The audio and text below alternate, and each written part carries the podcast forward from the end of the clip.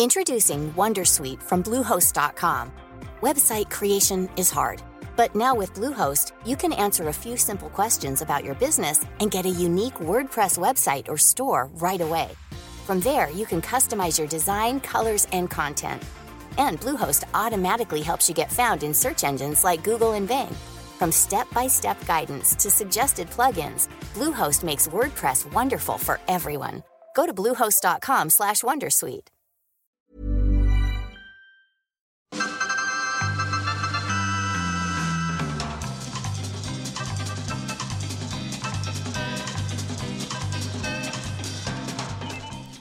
Hej och välkommen till Vetenskapspodden Forskaren och jag. Jag heter Magnus Erlandsson och i det här avsnittet träffar jag Johan Mårtensson som är neuropsykolog och forskare vid Humanistlaboratoriet i Lund. Johan och hans forskarkollegor har undersökt hur hjärnan växer när man lär sig ett nytt språk. Och att hjärnan utvecklas lite olika på oss, i olika hastigheter och på olika sätt, beroende på hur svårt vi tycker det är att lära in ett språk. Jag hör till dem som har påbörjat en radda kvällskurser i nybörjarspråk, i spanska och italienska och franska, men inte haft disciplin nog att fullfölja. Delvis för att det har gått lite trögt och att jag inte lärde mig tillräckligt snabbt. Hade jag pratat med Johan Mårtensson innan alla dessa utlagda kursavgifter hade jag förmodligen snackat några språk till idag. Trevlig lyssning!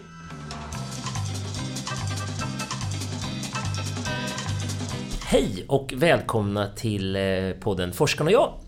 Eh, idag så sitter vi, det vill säga jag, Magnus Erlandsson och eh, Johan Mårtensson eh, på sjukhusområdet i Lund på öron, näsa, hals. Eh, I det huset i alla fall. Och det passar bra på ett sätt för både, både Johan och jag är lite krassliga i halsen idag. Eh, Eller hur Johan? Ja, jo, det är förkylning. Ja, jag har också en liten förkylning. För, vi får se hur mycket småhost det blir här i, i, vårt, i vårt lilla snack. Du Johan, du är ju neuropsykolog och sen är du forskare vid Humanistlaboratoriet vid Lunds universitet, eller hur? Ja, det stämmer bra.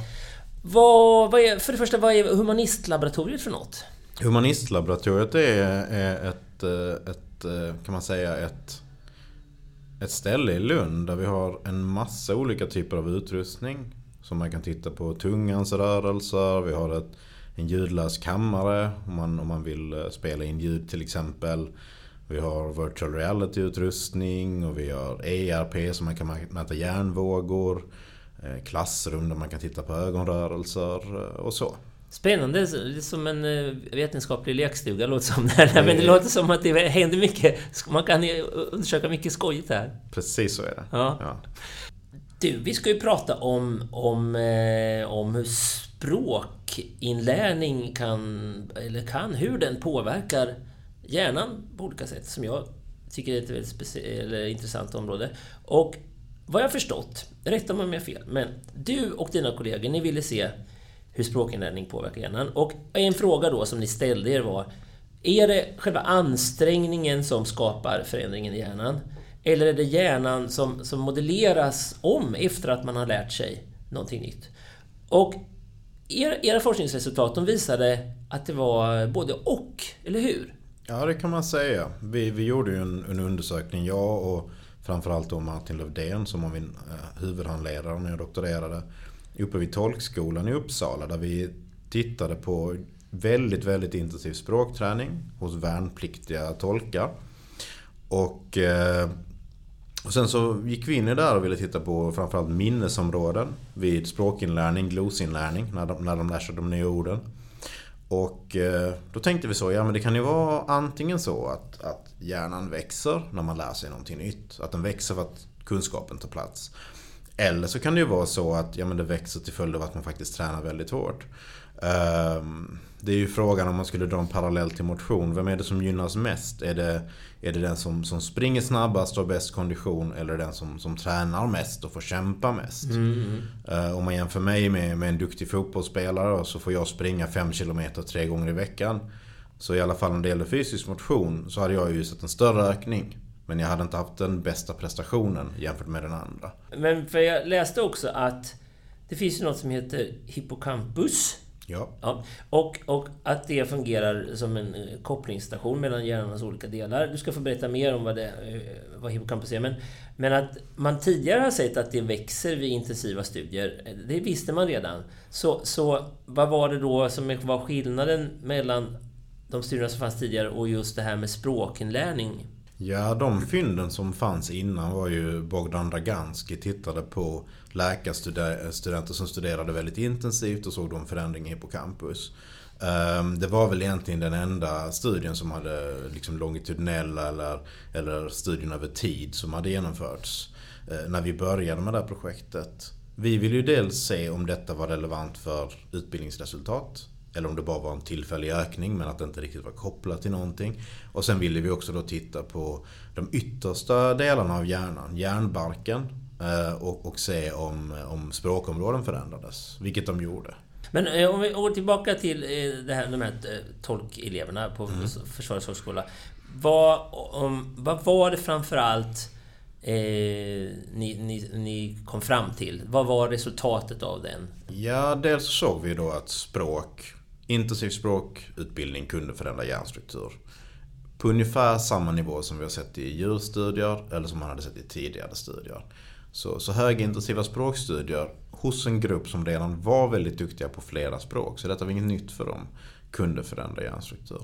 Och sen såg vi också då att de som hade ökningar, eh, större ökningar i hippocampus, det här minnesområdet, de som presterade bättre i skolan hade också en större ökning i det området. Mm. Så det var kopplat till inlärning. Eh, och sen var det också så att det här motorområdet hade en större ökning hos dem som hade ganska svårt för skolan jämfört med den andra gruppen då. Alltså de som fick kämpa för att hålla sig kvar vid utbildningen.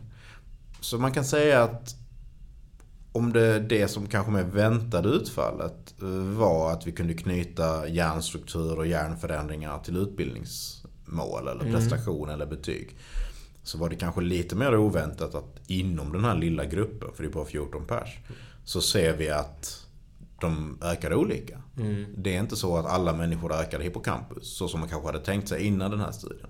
Utan nej, vissa ökar här och vissa ökar där. Ja, just det. Men de här tolkleverna då, eh, kan ju vara, kanske som lyssnare, i alla fall jag själv, att man inte känner igen sig, inte kan identifiera sig riktigt med dem för att de är, betraktas ändå som en elitskara så här. Hur, om man... Vad tror du att det är, eller vet man vad det är för skillnader på hur, hur en vanlig normalbegåvad hjärna utvecklas i förhållande... Och då menar jag just med språkträning mm. då, i mm. förhållande till de här eh, lite överbegåvade människorna. Ja, alltså vi kontrollerade för, i tolkskolan så kontrollerade vi ju för generell begåvning kan man säga. Och de ligger ungefär som studenter. De låg inte högre. Eh, men, men däremot är de ju väldiga språkbegåvningar. De är ju fantastiskt duktiga på språk och de är också väldigt disciplinerade. För hade någon satt mig i ett rum på, uppe i Uppsala garnison och sen bett mig att sagt till mig att lära dig 350 500 glosor i veckan så hade jag inte fixat det rent mentalt. För att de pluggar ju hela tiden. Mm. De är ju superdisciplinerade. Men rent begåvningsmässigt ligger de annars ungefär som studenter. Ja, okay. Det är bara att de har en special skill så att de har... Ja, de är duktiga ja, på språk. Men sen, men sen gjorde vi en uppföljningsstudie uppe på, på Karolinska Institutet. Återigen då med Martin Lövdén. Ehm, där vi utvecklade en, en app jag, Martin och sen Josef Granqvist som är programmerare utvecklade en app där vi optimerade glosinlärningen baserat på vad vi hade lärt oss från tolkskolan. Och sen så lät vi helt vanligt folk, vi rekryterade via Metro och liksom skickade ut en annons och eh, lät folk gå en kurs på Medborgarskolan. Och sen så tränade vi folk med den här appen och sen så fick de gå en helt vanlig kvällskurs ett par gånger i veckan. Och eh, det vi ser då är att vi ser en viss hippocampal förändring men inte allt andra. Och när du säger hippocampal förändring, betyder det att den växer? Den eller? växte där också. Så höger hippocampus, samma som tolkarna, växte. Fast inte lika mycket. Men, och, och där var det primärt då kopplat till tiden man la på att plugga. Så liksom vill man bli bra på någonting så det viktigaste är att ägna sig åt det. Mm. Eh, så, och det funkar även för gemene man lika mycket som för tolkarna. Men skillnaden är att de pluggar ju så himla mycket mer. Ja, just det. Så det är, alla kan, men, men det bygger på att man sätter sig ner och gör någonting. Mm. Mm.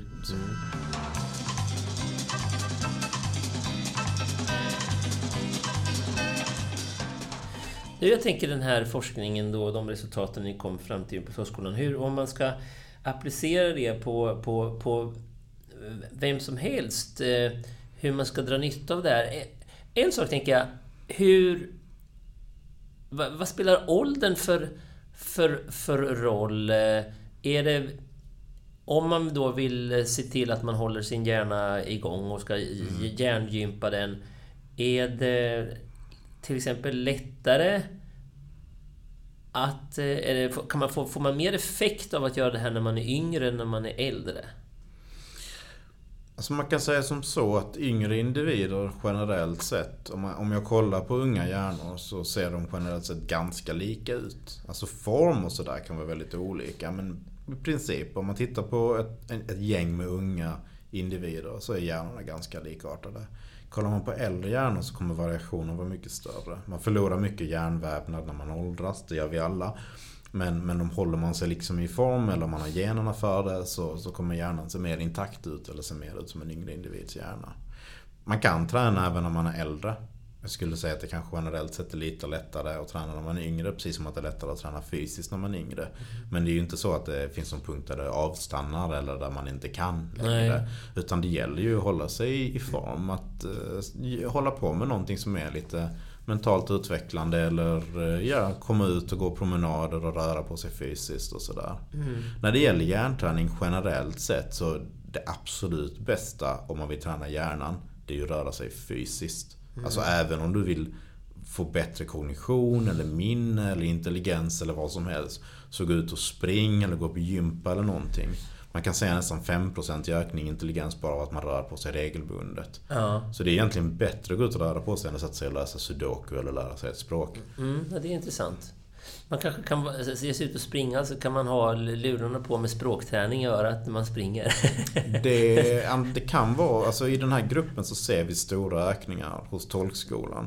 Men då är det också så att de, de äter samma mat på den här garnisonen där de är. Och sen har de gymnastik regelbundet, eller de har fysträning då inom försvaret. Mm. Och det är inte omöjligt att, att det är så att det är just kombinationen av fysisk träning och mental träning i den här gruppen som leder till de här Ja, just det. Men de, då, då kommer de ju på varandra. Jag tänker så att det finns undersökningar att man, man eh, blir bättre på matematik om man lyssnar på Mozart sam, samtidigt. Ja. Eller, eller då gör man det samtidigt. Jag tänker det hade varit intressant att veta om, om inlärningen blir effektivare om man, om man rör på sig samtidigt som man... Eller ja, om man rör på sig samtidigt som man försöker lära sig orden. Du lär dig ju, alltså om man tänker sig att man ska göra prov eller någonting, att man någon ska testas på det här.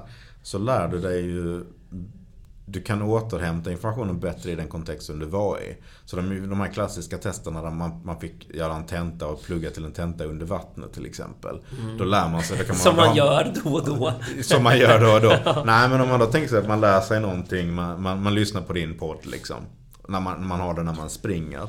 Då kommer det antagligen vara så att om man då ska försöka komma ihåg vad som man har lyssnat på innan. Så har man större chans att komma ihåg det när man springer. Mm. Då så. kanske man ska välja en ny löprunda just vid det tillfället. Ja, för då kommer man ihåg den extra, annars blir det slentrian i det. Ja, exakt. Men att det ska vara kopplat till en speciell situation. Ja. Det. Men, men när det gäller fysisk träning så är det väl så att liksom när du tränar så blodomloppet, cirkulationen kommer igång. Du har ett bättre system. Hjärnan påverkas ju också om du sover för lite eller om du äter för dåligt. Allting påverkar. Allt det som liksom din mormor sa till dig att göra i stort sett. Mm. Kommer att påverka både hjärnstruktur och dig fysiskt. Och tar du hand om dig själv fysiskt så är det också lättare att lära. Ja, så, så, så se till att hålla sig i trim är nog steg ett. Mm. Och sen vill man sen lära sig någonting så, så gör det i kombination. Mm, just det, det tror jag på. Där finns det. Där, där är vi nästan tillbaka till den här när vi pratar om olika centra i hjärnan. Att först så skulle man ta hand om sin motorik mm. och sen skulle man ta hand om sin teknik. Det här ja. är ju en parallell till det kan man säga. Ja, först ta hand om din kropp och sen ta hand om din hjärna. Ja. tror jag nästan, faktiskt. Men känner du till om det finns eh, eh, någon skillnad? Att, du säger att, det att man ska ta hand om sin eh, kropp och motion och så, men kan språkinlärning utveckla hjärnan på något sätt som motion till exempel inte kan. Ja, du lär ju rätt språk. Ja, det, det, blir, det blir en praktisk... Det är mer, det är mer en praktisk konsekvens ja. av det. Men jag tänker mer på, på, på hjärnnivå. Ja, om man ser att, mm. det, att det utvecklas eller, eller väck, att hjärnan växer. Att, den, att, att språket kräver någonting som gör att, att det växer på ett annat sätt? Eller att man, så? Jo, det kommer ju påverka språknätverk till exempel och det kommer ju påverka språkområden på ett annat sätt än vad motion hade gjort. Mm. Helt klart. Eh, så jag tänker så det beror väl lite, men jag tror generellt sett så vill man bli bättre på någonting så ska man ju träna det. Mm. Uh, generellt sett så är det svårt att träna språk och sen få en allmän ökning i minne. Nu såg vi ju sig den första tolkskolegruppen. Vi gjorde först en studie som inte hade MR. Och då såg vi minnesökning hos de som hade lärt sig språk. Så Eh, sådär. Eh, så det, kan ju vara så att man blir bättre på andra faktorer av, av, att lära sig ett språk. Men primärt så blir man bättre på språk av att lära sig ett språk. Ja, man får vara glad för det. det ja, det... exakt. Och sen kan man många språk så är det också lära sig, eh, lättare att lära sig fler språk sen. Så att det mm. finns ju liksom ett tydligt värde i det. Mm. Det finns det. Absolut. Men om man, om man lär sig många språk, om man, om man kan många så är det lättare att lära sig fler. Det, det låter logiskt, för då har man något språktänk. Men, men kan det vara så att att, fler, att man kan flera språk också gör att att det, upp, att det blir liksom lite rörligare i, i hjärnan för att det, det är... Ja, att, att kanalerna mellan olika språk öppnas upp. Förstår du? Ja, det kan säkert ha, ha en, liksom någon slags spillover-effekt. Att man börjar tänka annorlunda eller så. Men det hade jag nog velat påstå om ganska mycket grejer. Alltså läser jag en riktigt spännande bok så börjar jag ju tänka i andra banor. Eller om jag lär mig ett programmeringsspråk på universitetet eller, eller lär mig matte eller någonting kan det nog också påverka andra saker. För att man, man börjar tänka i nya banor och man ser saker på ett annat sätt. Just. Och det kommer ju ha någon slags grund i huvudet. Annars hade det ju inte satt sig. Liksom. Ja, nej, men det är så. intressant. Ja. Att, att all, all ny kunskap gör, öppnar upp på olika sätt. Introducing Wondersuite from Bluehost.com. Website creation is hard, but now with Bluehost, you can answer a few simple questions about your business and get a unique WordPress website or store right away. From there, you can customize your design, colors, and content. And Bluehost automatically helps you get found in search engines like Google and Bing. From step-by-step guidance to suggested plugins, Bluehost makes WordPress wonderful for everyone. Go to bluehost.com/wondersuite.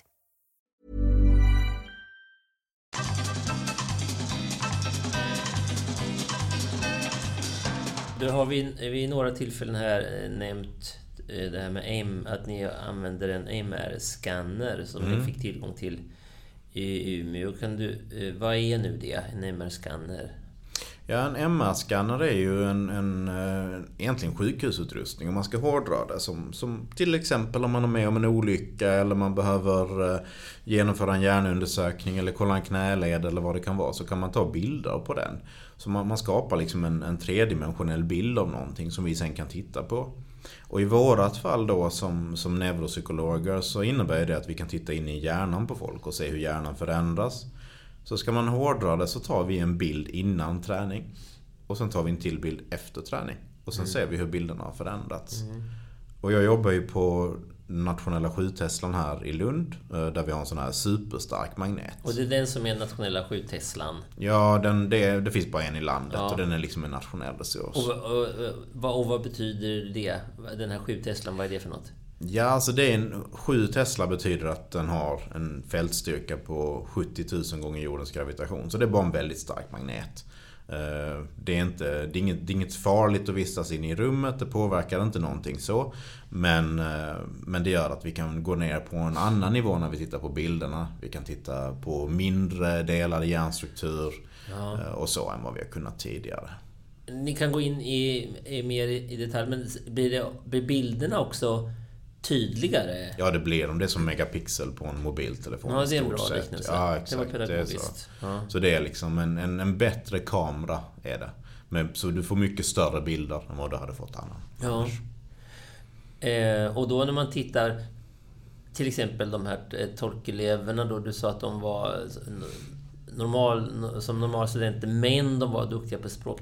Om man tar en bild Eh, på deras hjärna och på någon som inte har lätt för språk.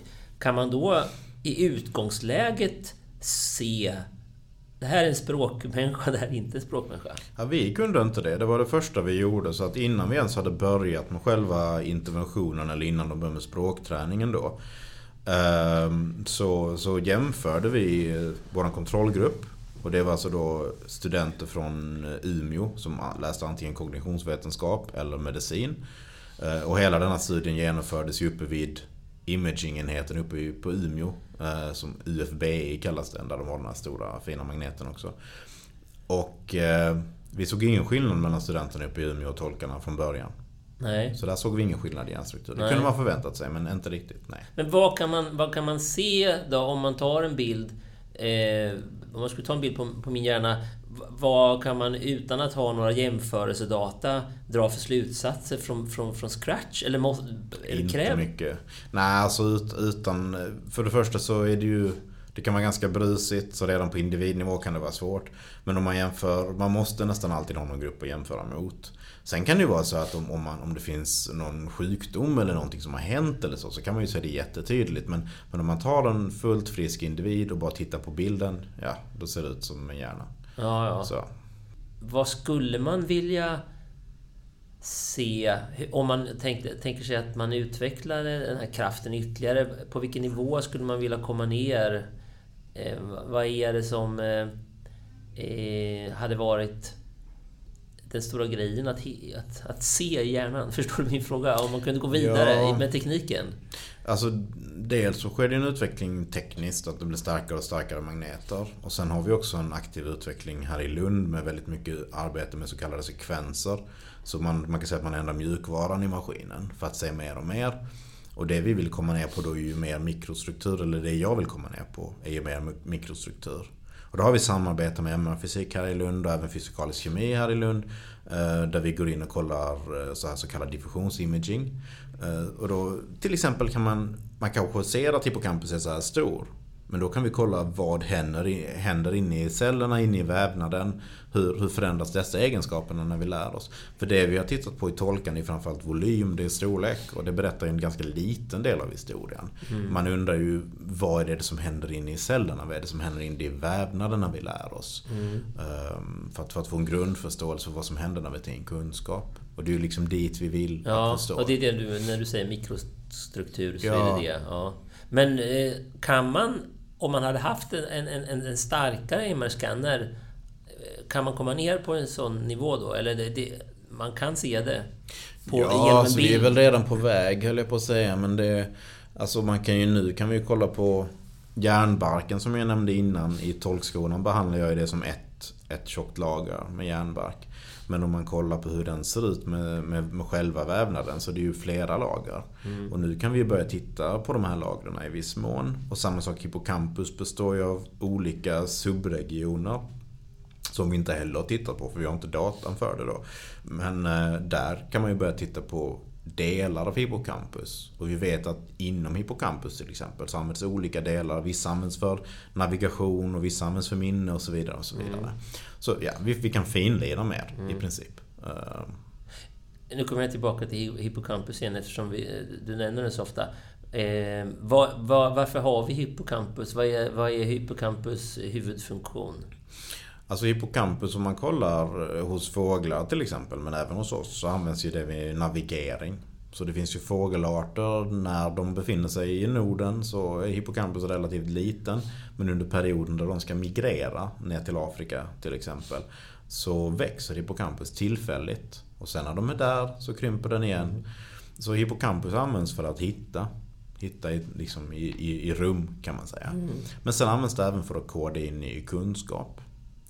Um, och hippocampus kan även förändras över tid, även helt utan träning. Så i en studie som vi gjorde i Berlin, där tittar vi på effekten av menstruationscykeln hos helt friska kvinnor. Och såg att en liten del av hippocampus pendlar i volym bara på grund av att hormonerna pendlar. Mm. Så den, den kan förändras, den, den är ganska föränderlig. Men används för minne och navigation och inkodning, lära oss nya saker och så. Men är den människospecifik eller finns hippocampus hos andra däggdjur också? Den finns hos andra däggdjur också. Ja. Men är den särskilt relativt stor hos människan i förhållande till andra djur? Det vågar jag inte riktigt svara på. Det som jag vet skiljer oss från många andra djur det är framförallt järnbarken, det yttersta lagret. Vi har ju väldigt mycket. Alltså tar man, tar man eh, en mänsklig hjärna så är det ungefär som att ta ett papper och knyckla ihop det. Det är så den ser ut. Och det är för att vi ska få plats med så mycket hjärnbark som möjligt. Det är de mest avancerade regionerna. Annars om man kollar på en delfinhjärna eller en primathjärna så kan den se ganska lik ut. Men den är relativt slät. Eller en råtthjärna är nästan helt slät. Medan en mänsklig hjärna ser ut som den där papperstussen då som man har knölat ihop. Så det skiljer sig väldigt mycket från oss och djur. Att vi har jättemycket cortex, högre kognitiv funktion. Eh, Men sen de djupare strukturerna är ju generellt sett ganska lika. Ja.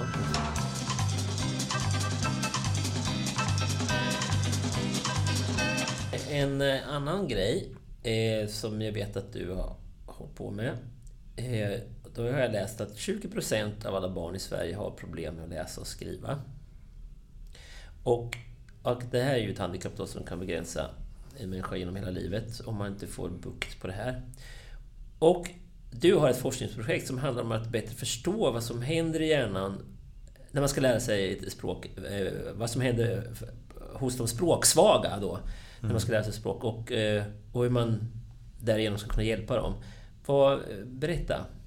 Ja, ja då är det ju ja, ungefär 20% av alla barn i skolan när de är 7-8 år eller så, där de börjar mycket med lä- läs och skriv, eh, har svårt att hänga med eller har svårare för det. Precis som man kan ha svårt för allt möjligt här i livet såklart. Ehm, och, och då är det så att det man kan göra, eller det vi ska göra i det här projektet, är att gå in med, med ett spel för barn i den här åldern, där man lär sig språkljud. Så man, man har en liten gubbe som klättrar på en stege. eh, Och sen så ska man då, får man höra ett språkljud och sen så ska den klättra upp på rätt ställe. Och då får man komma upp, då får man stanna där. Och sen kommer ett nytt språkljud, så får man klättra upp igen. Och misslyckas man så hoppas, hoppar den lilla gubben ner ett steg och sen får man prova på nytt. Ja, och språk, språkljud, vad, vad är ett språkljud? Är det, är det ett ljud som en bokstav? Eller? Ja, i princip. Så att man, ja. Så och, om man då har lite lättare för språket. Så, så den här gruppen som vi benämner språksvaga är ju ganska diffus. Det är bara de som egentligen behöver lite extra hjälp i skolan. Eh, men om, om man har hört mycket språkljud eller bokstäver eller ord eller man har fått läst mycket för sig och sådär.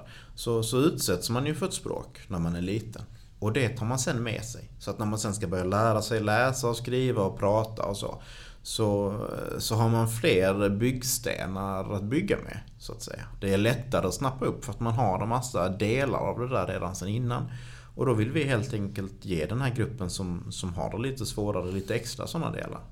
Att man, man får sitta och spela lite och så får man liksom, så, så hör man de här, eh, den här, sån här fonemisk eh, träning. Där, där man helt enkelt eh, lyssnar mer på ljuden och spelar sitt lilla spel och har det kul.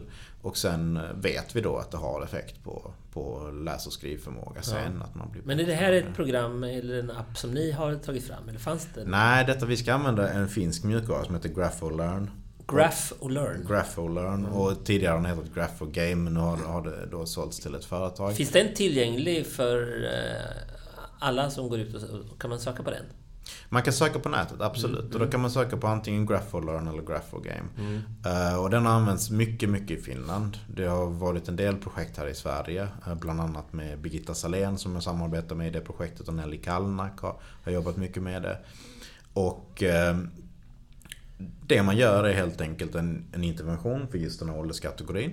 Och sen så tittar man på vilken effekt det får på kognition och läsförmåga och så. Man vet att den ökar. De har även Så den här, Afrika. man har kunnat verifiera att eh, det här är ett, ett verktyg som fungerar? För man har haft Ja, det funkar absolut. Den utvecklades ju från början för dyslektiker men eh, den funkar ju för många grupper som behöver lite stöd. Så den har funnits tillgänglig på marknaden eller i, i, i sjukvården länge? Jag Eller- vet faktiskt inte i vilken utsträckning den används i sjukvården. Jag tror inte den används i någon större utsträckning i sjukvården. Nej. Och det är väl lite eh, detta och sen andra projekt som pågår. Det är väl också lite syftet att utvärdera. Alltså om man skulle vilja använda det här bredare. Från min synvinkel så är jag ju intresserad av vad är det som skiljer sig åt när man har lätt för att lära sig grunden för läs och skriv kontra att man inte har lätt för det. Ja. För vi vet väldigt lite om den här gruppen. Och då är det ju så att hjärnstrukturen, det vet vi sedan innan, har ju en grunduppsättning och sen påverkar det hur vi lär oss. Så vi vill ju då titta på de här barnen. Med Eh, en MR-scanner? Med en MR-scanner. Och titta på hjärnstruktur före och efter och se vad det är som händer. Antagligen är det så att man går in och kompenserar. Att man jag har ju olika förutsättningar som person. Fysiskt såväl som mentalt. Och när jag ska lära mig någonting så drar jag ju nytta av de egenskaperna som jag har. Um, och, och, i detta fallet här så är det mycket möjligt att de här barnen kanske är bra på andra saker men inte så jättebra på detta. Och när man då tränar sig på detta så kan det hända att man då rekryterar områden i hjärnan som, som får gå in och hjälpa till. Mm. Um, precis på samma sätt som vi såg på tolkarna egentligen. Att de, vissa av dem hamrade det här eh, mer eh, området långt fram i hjärnan som användes för svårt eh, tal. Medans den andra gruppen hamrade sin hippocampus. Mm. Vi är olika, vi lär oss mm. olika. Mm. Och då är det intressant att se var, var, vilka, vilka faktorer det är det som bidrar till att man får svårt just med den här kritiska förmågan i dagens samhälle. Ja, just det. Men, men har man något hum om redan nu vad det är som händer eller inte händer i, i en, en hjärna hos en språksvag i förhållande till en, en, eh, en icke-språksvag? Nej, inte riktigt. Men jag hade gärna velat kolla på, på vitsubstansen eller kopplingarna i hjärnan. Vitsubstans? Vitsubstans, alltså det som är... Man kan säga att man delar in hjärnan lite grovt i vitsubstans och gråsubstans. Och gråsubstans är de här cellerna som, när de gick på mellanstadiet och de knackade en på huvudet sa de nu förlorar du 10 000 hjärnceller. Det är gråsubstansen. Och är grymt starkt. Men Eh, och det är hjärncellerna. Och sen vitsubstanser hjälper celler, men sen är det kopplingen mellan områdena. Så alltså vi har, har massa olika områden i hjärnan som gör olika saker. Och sen har vi sladdar som går mellan. Precis som att man har sladdar från sin TV till sin DVD-spelare eller vad det nu kan vara. Eh, och där skickas signalen. Och vitsubstans är något som förändras väldigt aktivt hos barn. Vi vet till exempel att åldern när du börjar spela piano. Om du börjar spela piano när du är fyra eller när du är sju. Så kommer du ha olika områden i vitsubstansen som har förändrats då. För ja. att man, de, man är i en fas där just det här området håller på att utvecklas. Och då kanske det rekryteras till den förmågan. Ja. Och på samma sätt här tänker jag mig att ja, men om man då blir bättre på den här förmågan på, på, på, på läsa och skriva. Så, så kommer man säkert ha använt vissa av de här områdena som var föränderliga just då. Mm. Men, men eh, menar du att den här vitsubstansen, att man kan påverka den mer när man är liten? Ja, ja det skulle jag tro. Mm. Uh, som, som, uh, som, som vuxen, eller som barn så har man ju supermycket gråsubstans. Eh, jätte, jättemycket hjärnceller och sen har man den här plötsliga hjärncellsdöden då. Liksom som det gallras fram till dess att man blir tio ungefär. Och det som händer då är att en massa hjärnceller, gråsubstansceller försvinner. För att de rekryteras inte till någonting. Redan vid tio års ålder? Innan, alltså det börjar tidigare. Alltså, och när du säger rekryteras, menar du att de, de, eh, de känner att det, det, det är fasen ingen som använder mig? Ja, ungefär. Ja. Så, så små barn har supermycket potential i den mån att de har jättemycket gråsubstans. Men Sen så gallras det och sen så sker det en myelinisering så att vi får bättre kopplingar mellan områdena. Som vuxen människa sen har ju mycket bättre koppling mellan de områdena som, som finns. Men, men vi är mycket mer specialiserade. Mm. Så man säger att barn har potential till allt och det ligger någonting i det för att man, man man formas under sin uppväxt och sen så blir man specialiserad. Och det sker en myelinisering som det kallas, att man får bättre kablar så att säga. Mm. Bättre signal. Just det. Men när jag hör det här, då, då blir jag ju som småbarnsförälder lite, lite stressad nästan. För att jag har ju också vänner som eh, som har skickat sin treåriga son på, på fiollektioner. Och då har jag rinkat lite föraktfullt på näsan åt det här och tycker att eh, slappna av, alltså eh, tagga ner, tänker jag. Mm. Eh, men när du berättar om, om den här eh, vita... Vita... Vitsubstansen. Vita substansen, ja. alltså, och, och, att man har stor förmåga när man är liten. Då tänker jag ju, är det så man ska göra? Alltså jag tror inte heller, alltså jag menar din son, om, om han då... Jag har ingen son, men det här nej, var, det här var om, en sån. Ja, nej, om ditt, om... Alltså man blir ju bra på det man gör. Så jag menar om, om mina barn bygger med lego. Då blir de duktiga på det som krävs för det. Och sen är de i skolan och lär sig en massa grejer där. Och de lyssnar på musik och springer runt och örlar liksom. Så barn generellt sett, de är rätt kompetenta. Alltså de, de, om, man, om man låter barn vara i fred och ser till att de har mat i magen och liksom en något sån här trygg uppväxt. Så reder de ut det mesta själv. Man behöver inte... Det är ju på något sätt som föräldrar som man också projicera någonting på sina barn. Så det är klart att ett barn som lär sig spela fiol från ung ålder kommer ju bli bättre på att spela fiol. Mm. Men det är ju inte nödvändigtvis så att de blir bättre i hjärnan än någon som inte gjorde det. Nej. Utan det där löser sig. Det är ju till och med så att om man går in och kollar i områden där, där barn har drabbats av svält och så här. Så är det ju relativt sällan som hjärnan tar skada. Kroppen tar skada långt innan dess. Mm. Så vi, vi, vi lever redan i ett samhälle där barnen får så himla mycket input. Så det behöver man inte oroa sig för. Ibland har man det här snacket om att eh, som jag uppfattar som en myt om att de flesta bara använder 10% av sin hjärnkapacitet och att man, man eh, ligger det något i det eller? Nej, vi använder ju hela hjärnan. Ehm, det gör vi inte. Vi, hjärnan används ju och båda hemisfärerna, man brukar säga vänster och höger hjärnhalva gör det och det men mycket överlappar och, och, och, och Uh, nej, det ligger nog inte riktigt nej. i det. Men det, men det är då att, att, att man... Eh, att man inte... Att man är långt ifrån att, uh, den potential som, som hjärnan har. Att den har mycket högre kapacitet än vad man, folk i allmänhet nyttjar. Finns ja. det någonting i det? Eller återigen vad man gör med sin tid. Alltså jag menar de flesta har ju förmågan att lära sig det mesta. Alltså jag menar lägger man mycket tid och energi på någonting så kan man ju bli duktig på det. Jag tror man ska ha något sånt här liksom liksom avslutande sam så liksom om man ska dra för slutsats från våran forskning och plasticitetsforskningen är att man kan påverka. Alltså, även om man känner att nej, jag är jättedålig på matte, ja men plugga matte.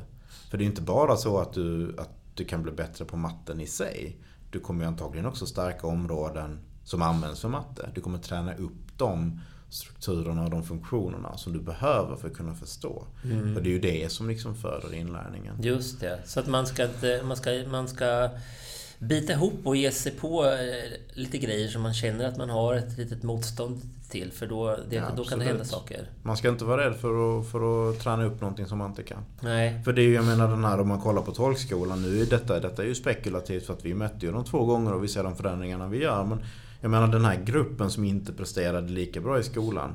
De såg ju den största ökningen i hjärnbarken, det största området. Mm, mm. Om man bara räknar procentuellt så har de ju ökat mycket mer. Ja.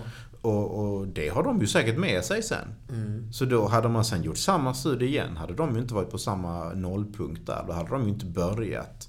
Utan då har de ju förändrat sin hjärnstruktur ganska radikalt. Och sen, sen, är de ju, sen ser de ju annorlunda Just det. Och att kurvan, det är ju också roligare då att kurvan är lite brantare förmodligen uppåt i, i, i början om man ger sig in på sånt som man har lite motstånd ja, till. Om man börjar försöka. Att det kan, för det, det det, jag, jag går inte så ofta och tränar styrketräning, men någon gång har jag gjort det och då så har jag eh, gjort någon, någon maskin någon gång eh, med någon, som har krävt att jag ska använda någon konstig muskel som jag inte visste jag kände till. Och då mm. så, så kan jag bara ha 10 kilo i början, men sen bara efter två, tre gånger så kan jag helt plötsligt ha, ha 20 kilo. Och, då, och det, då har jag märkt att där händer det snabbt eh, saker om man mm. börjar utnyttja muskler som man inte hade. Och där, jag tänker att det finns en koppling till det här med saker som man ska lära sig hjärnan som man har svårt för.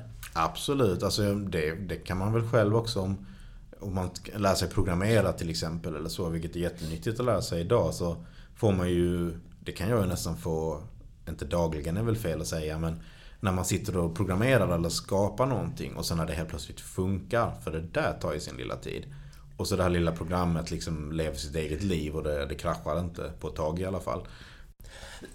Nu känner jag att min hosta sätter igång och det gör inte så mycket för att vi har pratat eh, länge och väl om många intressanta saker. Eh, jag är lite överraskad att vi har pratat... Vi skulle prata om hjärnan och det har vi gjort mycket. Mm. Men vi, vi, har li, vi har pratat nästan lika mycket om att, att röra på sig. Det var en överraskning för mig. Alltså det är ju, jag tror om man, om man ska dra en slutsats från det här med hjärnträning så finns det, det finns en uppsjö av, av studier nu som visar på att Tränar du jonglering, tränar du vänsterhandsträning, tränar du dans, tränar du det här. Eh, tränar du språk eller lär dig att morsekod eller vad det kan vara så ser du förändringar i olika områden i hjärnan. Men på det stora hela, vill man förändra hjärnstruktur och kognition, ja då ska man röra på sig. Paradoxalt nog. Mm. För det, det mår hela systemet bra av. Vi, eh, det var ett, ett bra slutord. Eh, vi slutar där och, och, tack så jättemycket Johan för att du tog dig tid att vara med i Forskarna Jag. Ja, tack för att du fick vara med.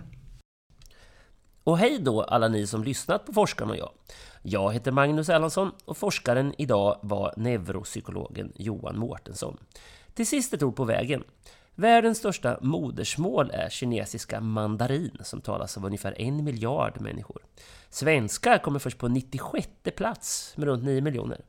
Språk som är betydligt större än svenska är till exempel marathi, som talas i Indien, cebuano, som talas på Filippinerna, och fula, som talas i Väst och Centralafrika. Så om ni nu blivit inspirerade av språkträning och går i tankar på en kvällskurs framöver, så är det kanske inte italienska som eh, bara talas av runt 60 miljoner niskalärare, utan istället bengali som talas av hela 180 miljoner. Ha det fint!